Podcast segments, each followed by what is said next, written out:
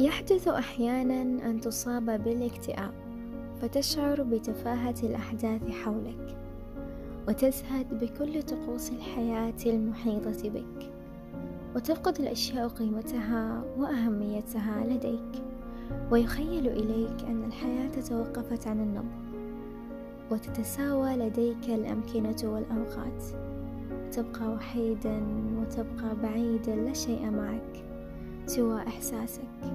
وتفشل كل محاولاتهم لانتزاعك من وحدتك. وقد تبقى في دائرة الاكتئاب فترة طويلة. فجأة وقد تشرق شمس الأمل فتشرق معها قابليتك للحياة من جديد.